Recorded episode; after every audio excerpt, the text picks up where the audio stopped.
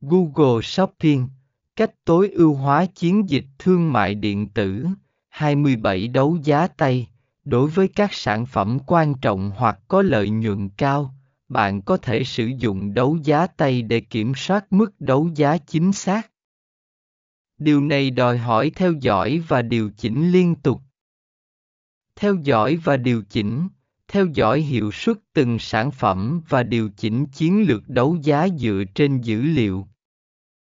Tăng mức đấu giá cho những sản phẩm mang lại lợi nhuận cao và giảm mức đấu giá cho những sản phẩm không hiệu quả.